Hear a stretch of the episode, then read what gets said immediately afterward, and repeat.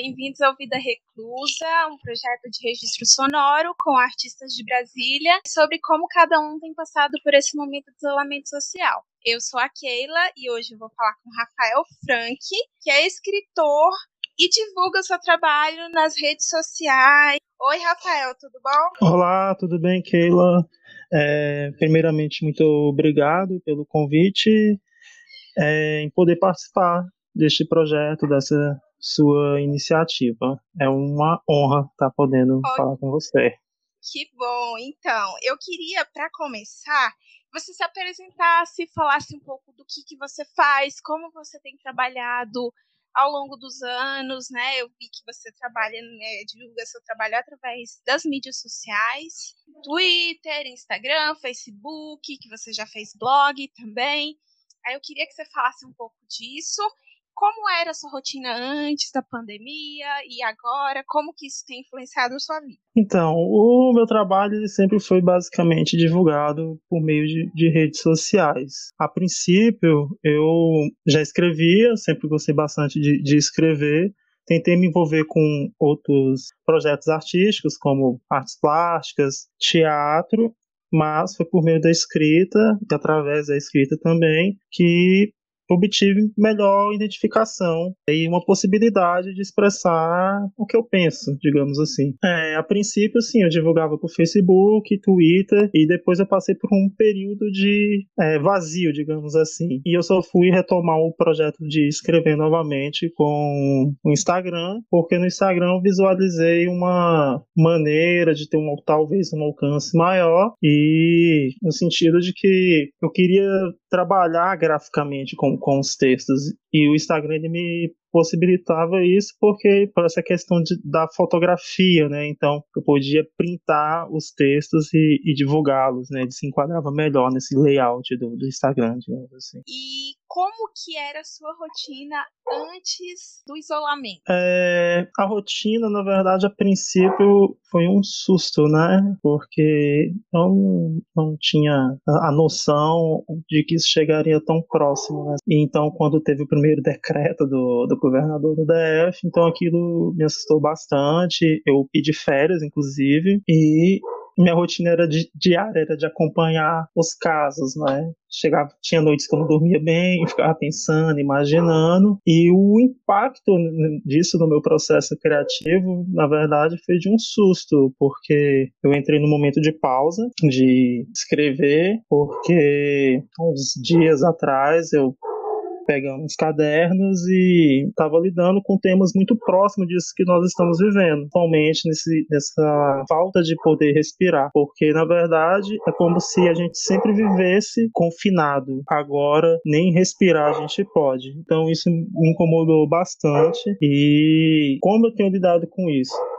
É, aí eu voltei a trabalhar, né? Infelizmente não tive a opção de poder continuar à distância e eu sigo, né? Eu, eu, ultimamente eu tenho mais parado, pensado e refletido sobre as questões, principalmente políticas, né? Quanto esse vírus ele envolve com essas questões políticas também e a situação do país e de outros temas que a gente vem, são temas antigos que a gente vem retrabalhando agora na política atual devido à crise também também que está existindo, né? Igual recentemente as questões raciais, pessoal. Então é um momento que eu tenho mais refletido e pensado e estudado isso, né? Do que produzir propriamente dito. Antes da, da pandemia, o meu processo de produção era basicamente diário, né? Eu adotei a tecnologia, o smartphone, o editor de texto, porque quando vinha a ideia, então eu já tinha que estar tá fazendo. Então quando eu concluía, eu já publicava aquilo, né? E parece que a, pandemia, o vírus, essa questão do isolamento, meio que isolou também esse meu processo criativo, né? Na verdade, está sendo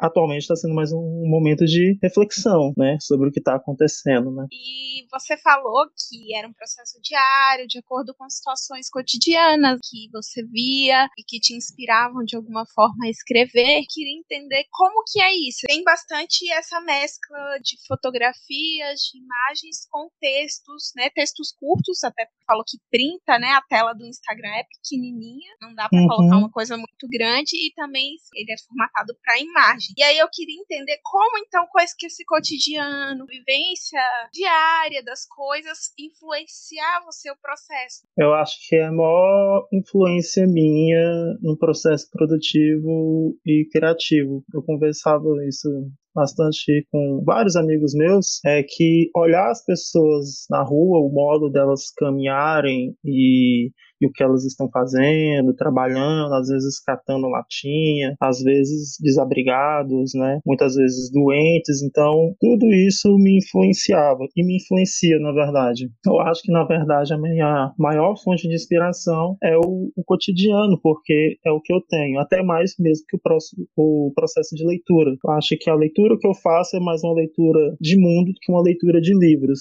Não que os livros não sejam interessantes, não é nem isso, mas é que ler o mundo para mim faz mais sentido. E poder escrever esse mundo de uma certa forma. Então, se eu tô, se eu tô no metrô, eu tô na parada de ônibus, né? Ou caminhando, vejo um cachorro. E essa coisa, igual quando você é criança e quando você olha para as nuvens e imagina figuras, né? Ou quando você tá caminhando, vê a árvore, vê um poste. E que você começa a ver poesia nessas coisas. Porque eu acredito que uma vida poética é bastante possível. No seguinte sentido, porque partir do momento que eu penso que poesia é ritmo e som, é, eu imagino que o corpo, por si só, ele já é a poesia se, se realizando. Então, o, o corpo ele produz esse ritmo e ele produz esse som. E isso é muito físico e biológico até. Você pode ouvir o seu coração bater, você pode, quando você está caminhando, você escuta os passos, quando você está com fome, o seu estômago, quando você está doente. Então, o seu corpo ele sempre está expressando, seja sorriso, então sempre está produzindo algum tipo de som. Então eu vejo, na verdade, a poesia é, nesse aspecto, né? O corpo ele é um corpo poético. Então isso me influencia bastante no quesito da escrita. E como é que eu posso escrever esse corpo? Então foi por isso que surgiu essa necessidade também de mesclar com fotografia, né? Não, não tenho nenhuma pretensão assim artística de ser fotógrafo, mas é meio que tentar intercalar e tentar também é, agregar a imagem ao texto e fazer também do texto uma imagem, porque as, as letras elas são, são símbolos, são figuras por si só, e tentar brincar com isso. E um artista que de uma certa forma me influenciou foi quando eu conheci a, a obra do, do Basquiat, quando ele mesclava aquela coisa daquelas palavras é, de língua inglesa com língua espanhola na, nas artes plásticas, nas imagens. E aquilo eu achei bastante interessante também. Então tentei trazer também um pouco disso pro texto que eu escrevo. E sempre tentando buscar expressar politicamente a vida da, da periferia, né? Porque às vezes a gente acha que a poesia é um lirismo e que esse lirismo ele não tem força política, mas pelo contrário, né? É, esse lirismo ele expressa a política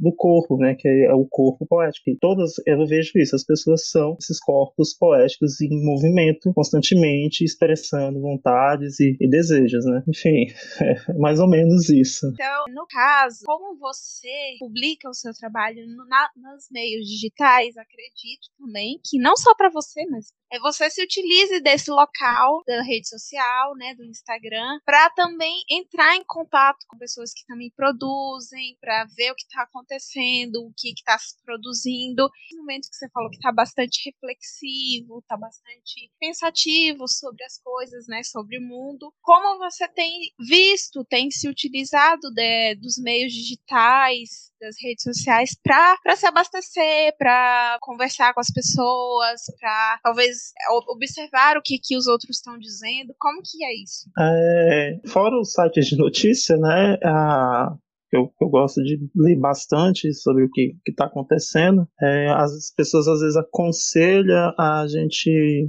ah, é melhor você não ver tanto porque senão você adoece. Eu acho que eu sempre preferi passar por esse processo de adoecimento, não no sentido de que ah, é bom, mas de tentar entender a dor, porque eu ainda sou privilegiado de tá, estar trabalhando em um horário reduzido e outras pessoas nem isso. Nesse sentido, é, é possível pelas redes sociais, pelo Instagram, pelas pessoas que a gente segue, né? Porque é, ver essa manifestação e essa pluralidade de pensamentos, é, tanto de artistas quanto de comunicadores. E a forma que, que, que eu tento me aproximar disso é não falar tanto, não opinar tanto, mas de estar mais disposto a ouvir, porque às vezes a gente tem uma pretensão, porque obviamente quando você lê, você estuda, você pensa alguma coisa e você tem uma opinião sobre aquilo, mas às vezes a sua opinião ela não reflete necessariamente a realidade do discurso. E de qual discurso? É o discurso de quem sofre, né? Esse é o, é o meu interesse, por isso que eu falei, o interesse no cotidiano é o interesse no povo sofrido, porque é a história do, do, dos vencidos, né? Que a gente é acostumado a saber a história dos vencedores. E quem são os vencidos? Então, o ouvir as pessoas parar e ler o que elas estão dizendo e sobre os temas que estão em voga, eu acho que é, é bastante importante. A gente deixar a nossa pretensão de lado e tentar entender o outro, né? Tentar ser empático, né? Estava conversando com um colega meu sobre isso e, na verdade, eu aprendi isso com, com outra colega. Esse processo de empatia é, é sempre tentar se colocar no lugar do, do outro, né? Mas também tem um processo que ela me ensinou que é o processo de, de ser simpático, de da gente poder estar ao lado do outro, né? Porque quando a gente tenta estar no lugar do outro, é meio que você querer tomar o que o outro tem, por mais que seja doloroso. A gente não tem o direito de tomar uma dor que não é nossa, mas a gente pode estar ao lado e nesse sentido poder ser no mínimo acolhedor e estabelecer uma corrente de solidariedade. Né? Esse, esse, conceito não, não é meu assim, né? Coisa que eu, que eu aprendi durante um processo de, de terapia, inclusive. Então, a finalidade da, das redes sociais é que além de ser esse efeito cascata, né, de, de informações sobre informações, eu acho que ela pode também ter um outro efeito, né, que é esse efeito de ter simpatia e empatia pelas pessoas, querer saber o que elas dizem, querer saber o que elas pensam, querer saber o que elas produzem, que tipo de som elas produzem, né? Então, meio que as redes sociais funcionam, as redes sociais não, especificamente o Instagram, né? Porque eu acabei me afastando também de, de outras redes sociais por questões pessoais mesmo. Então, mas de poder se aproximar, né? De, de um outro pensamento que não só esse nosso, da, da nossa casinha, do nosso quadradinho, né? Esse exercício exercício que você está falando é um exercício assim bastante válido num período em que você não tem mais aquele formato de vida que a gente estava acostumado a ter, muito cheio de coisas, muito agitado. Várias pessoas com quem eu tenho falado tocado nesse ponto da reflexão, parar para ouvir, de parar para analisar as coisas com um pouco mais de calma, de cautela que normalmente na vida muito corrida, que a maioria das pessoas tem, não não se tem muito esse lugar. Então, é um assunto bem recorrente em todas as pessoas com quem eu tenho falado, essa questão de parar e olhar e ver e repensar sobre coisas. E aí eu queria entender também é, como é na vida prática. Né? Você falou que você teve que continuar trabalhando, que isso impactou no sentido de você não produzir mais como você produzia, de você ter parado para escutar, parado para olhar de repente as coisas. E aí eu queria entender nesse sentido da vida prática, como que impactou na sua vida, na sua rotina, no seu modo né, de andar pelo mundo, andar pelas ruas. Ah, sim. É, na verdade, eu sempre fui até bastante de ficar em casa mesmo, né? É, o que acontece é que eu não, não vejo mais com na verdade, nem é com frequência. Na verdade, eu não vejo mais as pessoas que eu tinha contato antes, né? Amigos, de poder compartilhar ali momentos de sorriso, de, de piada, de brincadeira. É, a rotina ficou um pouco mais quadrada, digamos assim. É trabalho, casa, casa, trabalho. Então, meio que eu diminuí esse meu círculo de amizades. Diminuí não no sentido de não ter mais amigos, mas de frequentar esses círculos, né? É, culturalmente falando, eu sempre gostei de, de, de ir ao cinema, não, não vou mais, né? Então não tem como. E gostava bastante de ver certas exposições ali no, no CCBB, enfim, é uma coisa que também não, não é mais possível, né? Então a, a rotina ela meio que ficou reduzida. Não só que aí nesse sentido de ter que ficar em casa, não é uma coisa que me incomoda tanto. É, porque eu já, já era bastante caseiro, assim, né? E é isso.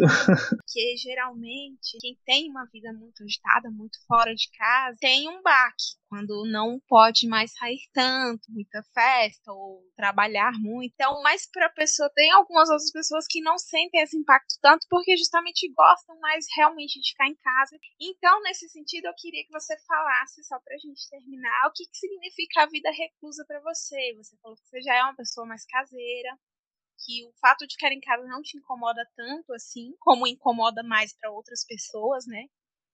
E o que, que significa a vida reclusa para você? Se você tem a frequência de fazer isso, de se retirar, de, repente parar para refletir, ou se esse for um momento realmente inesperado que você nunca tinha vivido antes. Como que, o que, que significa isso para você?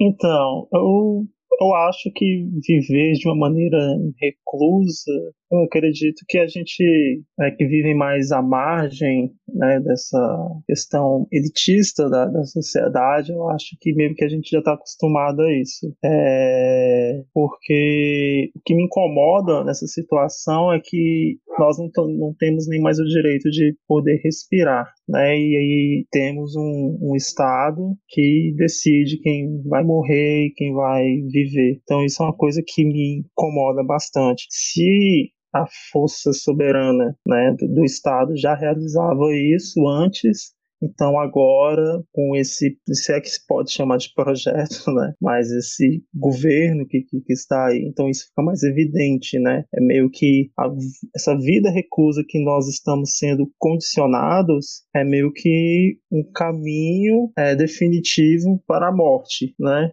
Mas assim, é uma morte precipitada. É um, a gente não meio que tem a opção disso, porque eu não vejo essa situação que as pessoas dizem, ah, o vírus como inimigo. Eu não vejo o vírus como inimigo. Vírus e bactérias estão presentes na natureza, né? Eu acredito que o inimigo somos nós, que causamos, na verdade, esse grande desequilíbrio. E pior que isso é que nós que vivemos à margem né, dessa elite soberana do Estado somos submetidos a uma condição, é, uma condição que onde não, não nos é permitido é, a maneira como vamos viver. Então, acredito que trocando em miúdos, né, o, pobre ele sempre viveu recluso e então viver reclusamente é meio que a condição que já nos é estabelecida. Né? Agora, pensando por uma outra, por um, uma outra coisa, né? Que, que não essa, é, de viver isolado, que é a vida recusa, no sentido de que como é que é estar em um ambiente sozinho e o que esse ambiente te proporciona, isso vai depender muito de como você se chegou até esse local né, de, de reclusão. É, se foi por, por, uma opção ou se você está sendo obrigado a isso. Né? Então, acho que como opção, nós seres humanos tende a né, escolher momentos de solidão para poder refletir, sim. Mas eu acredito que este não é o caso. Então, viver reclusamente no atual momento é meio que viver é, sobre aquilo que, que nos é imposto, né? Não que há uma outra opção, porque é necessário isolamento, sim, no atual momento é necessário, mas é como isso está acontecendo, né? porque agora todos nós que somos trabalhadores somos obrigados a sair para trabalhar, mas não é para trabalhar para nós não morrermos de fome, é para essa engrenagem que já mata nós todos os, todos os dias continuar funcionando. Então, eu acho que há dois tipos de vida reclusa, se assim pode se dizer, né? Aquela que nós escolhemos em um dado momento da nossa vida para poder refletir e pensar, e temos essa agora que nos permite também pensar, mas como ela está se, como ela está acontecendo. Aí é, é uma vida reclusa, mas é uma dolorida, se assim posso dizer. É poder pensar reclusamente, mas por meio da dor. E, e como vem acontecendo as coisas no nosso país, principalmente, é muito cruel. Né? Mas é o, é o que eu penso, é o que eu imagino que é de uma crueldade sem tamanho. Rafael, muito obrigada. Vai conhecer o seu trabalho, ver os textos e as imagens que você publica. Eu só utilizo o Instagram, é o arroba Rafael Frank, né? Rafael com PH dois L's, e Frank com CK no finalzinho. Muito obrigada. Nada. Eu que agradeço o convite e a oportunidade de poder estar tá falando sobre o trabalho e divulgando também.